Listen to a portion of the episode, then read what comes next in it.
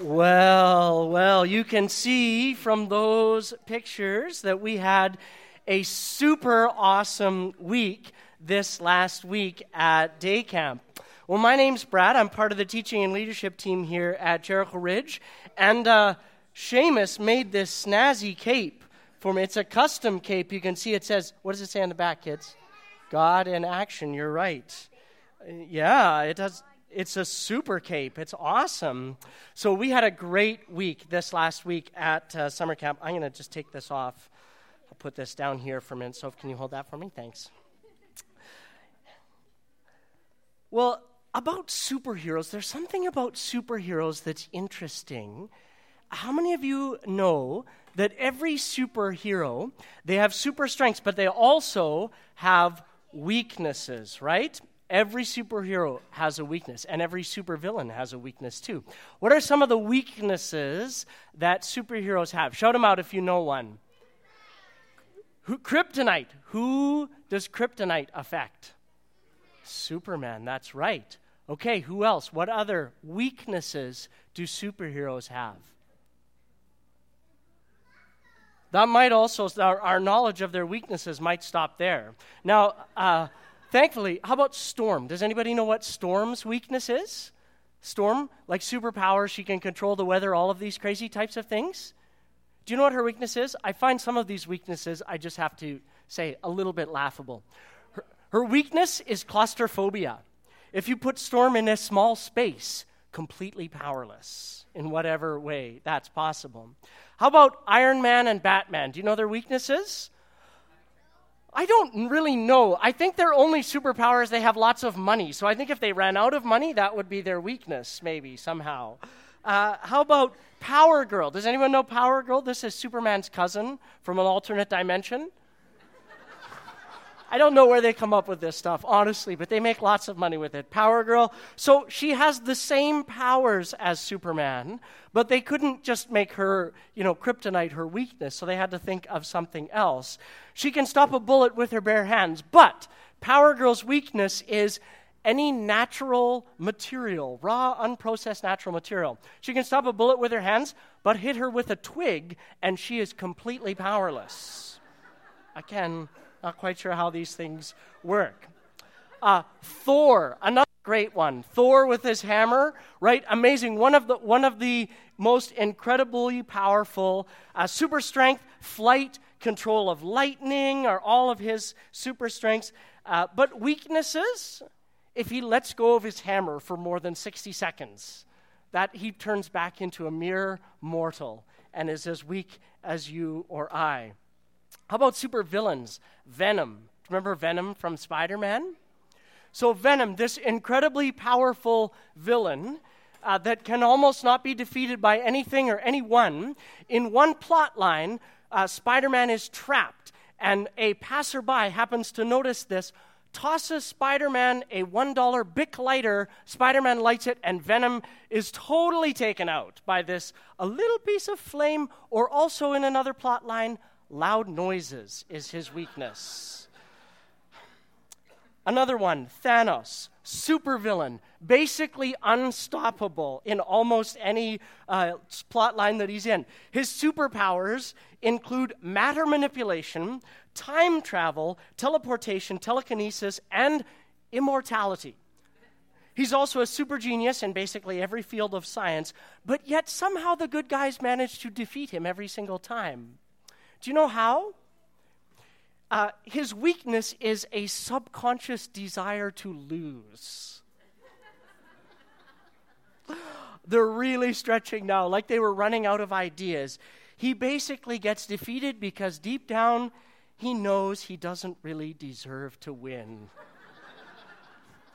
What's up with that? And my favorite superhero weakness of all time Captain Marvel Jr the lesser known junior sidekick of Captain Marvel, certainly the fashion inspiration for Elvis. And when he says Shazam, he inherits super strength, super wisdom, except his weakness when he says his own name. He somehow turns back into mortal again and loses all of his superpowers. I mean, just ridiculous stuff, these superheroes. But they have to give them weaknesses, don't they? Because otherwise, we wouldn't be able to relate to superheroes at all.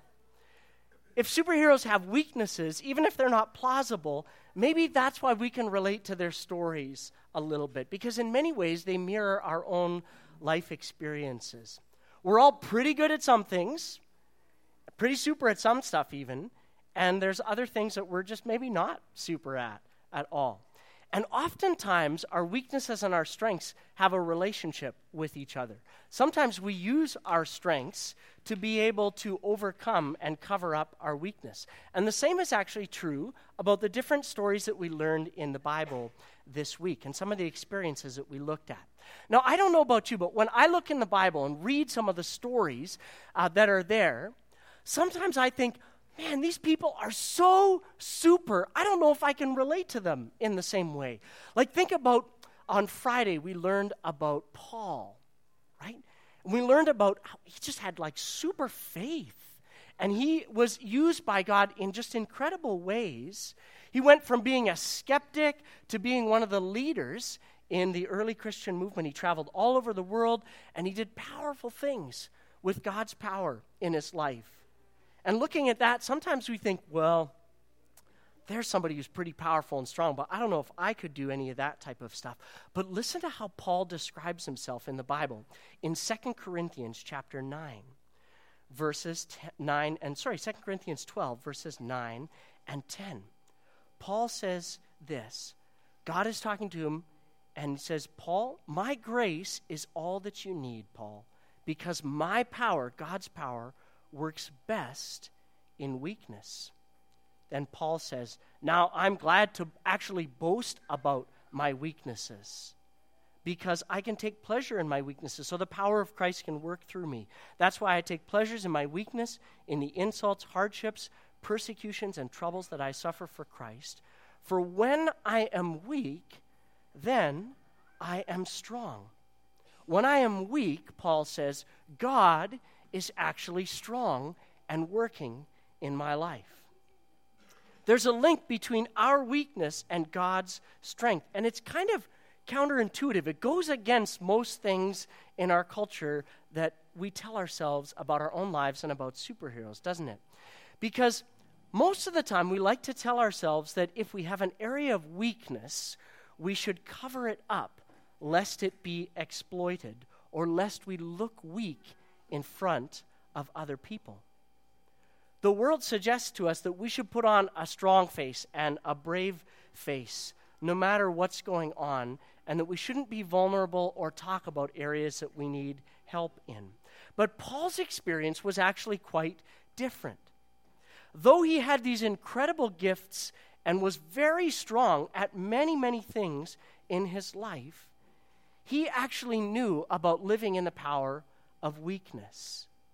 Paul decided that he wasn't going to call attention to all of the things that he was super at because that would make people focus on him. He decided that he was going to talk about things where he maybe wasn't as super at, and that would give an opportunity for God to show himself strong. God actually gave him, he says, he's talking about in verse 9 there, an area of weakness. Paul talked about it and he said, It's like, it's like I have a thorn bush poking in my side and it really hurts me. And so I talked to God and I said, God, could you get rid of that for me, please? It's poking in my side. It's making me really weak because I can't focus on other things. I focus on this. And we don't actually know what that was. Some people looking back in history think maybe it was a, a physical limitation that Paul had, or maybe a health challenge that he had. Or other people think maybe Paul could write really great, but maybe he couldn't speak publicly very well. We don't know. But whatever Paul's weakness was, he says in this chapter one of the purposes of that weakness was to keep him humble and to remind him of his need for God, to let God's strength and God's power work in Paul's life. Because Paul understood something. Paul knew that if he was always strong and always super, he wouldn't need anybody else. if I try to do everything in my own strength, I don't need your help, and I tell God, I don't need your help at all, that's the kind of attitude that Super Steve had a little bit this week, didn't he? He was always trying to take all the credit, always trying to do everything on his own. He felt he could do everything. But one of the things that we come to realize in our lives at some point is that we don't have all the things that we need to face everything in our lives. Sometimes life just gets too messy and too complicated to rely on our own strengths. We aren't designed to endure hardships, persecution, troubles, and death ultimately by facing them on our own strength. We were designed to embrace weakness and let God's power and God's strength meet us in those places. And so, God's invitation to you and to me today is the same as it was to Paul. God said to Paul, My grace is all that you need because my power actually works best in those places of weakness. And I don't know about you, but I know in my own life I've been in some profound places of weakness where I have been unsure and unclear as to how I would deal with things in our family, in our extended family. We've had health complications, things like Alzheimer's, wrestling with end of life issues, and trying to think these things through and think we don't have the strength or the resources on our own to deal with these things. There might be an area of your life today where you're, you feel just weak and broken. Might be a relationship, might be in the area of finances, might be in your own spiritual life, or you just say, I don't, I don't really know how to navigate that whole question of a relationship with God. And our temptation, a lot of times in these circumstances, is we'll just dig a little deeper, find that super strength, and just keep pushing through in our own abilities. But God's invitation to us in those places and here today is to embrace His grace. God says, My grace is everything that you need to face everything that you will face in your life. If you and I are humble enough to admit it, our places of weakness then become places where God's strength and His grace meet us. And that's the way that it's always been this relationship between areas of weakness and areas of strength. Maybe, in fact, the ultimate expression of God's power at work in weakness is what we were kids were singing about from John 3:16. That some 2000 years ago in the person of Jesus, God himself took on our weaknesses, became human. Jesus lived the perfect life, and in the strongest and most sacrificial act ever in the history of humanity. He took upon himself all of our weaknesses, all of our sins, and all of our frailties, and he died. And in the strongest act of God's power ever displayed, three days later, Jesus rose from the grave, vindicating and giving witness to God's power over everything, including death. And he invites us when we let God into those places of weakness in our own lives to share in that power. The scripture says the same power that raised Jesus from the dead is available to and working in your life and mine if we open our hearts to what Jesus did. And so I invite you today, if you've never considered that, if you've never thought about that reality, that God today wants you to invite Him into those places of weakness in your life and invite Him to transform your life by His power.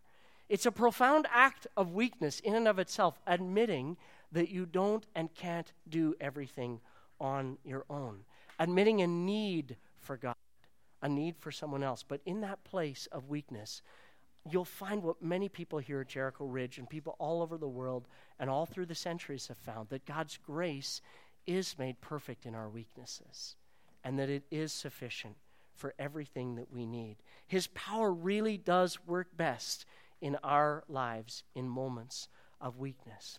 And so I'm going to pray with us, and I'm going to invite the team to come up. And as is our practice here at Jericho Ridge, they're going to lead us in a few uh, times of response in song that speak about the intersection of God's strength at work in our places of weakness. Let's pray together. God, we are so grateful for this opportunity that we have to yet again remind ourselves of your strength and remind ourselves also of our weakness and our need for you. God, we say here in this place today, we need you. Not all of us have come to that place.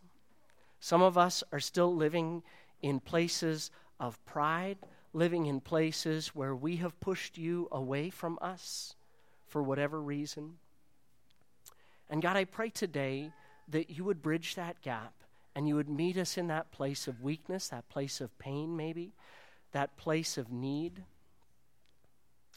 that you would speak to us, Jesus.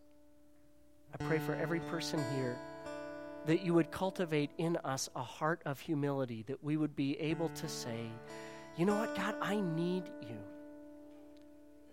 And so, friend, if that's you here today, I don't want you to leave without having the opportunity to acknowledge that and say, you know what, I do need God in my life. Today, I want to open my heart up to the one who made the entire universe, the King who sent himself and loved me so much that not only did he create me, but he also gave himself for me. And so, if that's you here today, I want you just to pray and say, God, I need you. I confess that I need you. I need you to come into my life, fill me with your power, change my heart and my life. I give my life to you today. And if that's you here in this place today, I want you to come and talk to me before we leave. We'd love to help you in that journey of learning what it means to live out of that place of weakness with God as the King of your life. And so, Jesus, now we pray and ask that in these places of our weakness that you would show yourself strong in places of need in people's lives today would you show yourself as the provider in places of frailty would you again come and renew and restore, Jesus? And so we want to sing and ask that you'd stir up faith in our hearts. In Jesus' name, amen.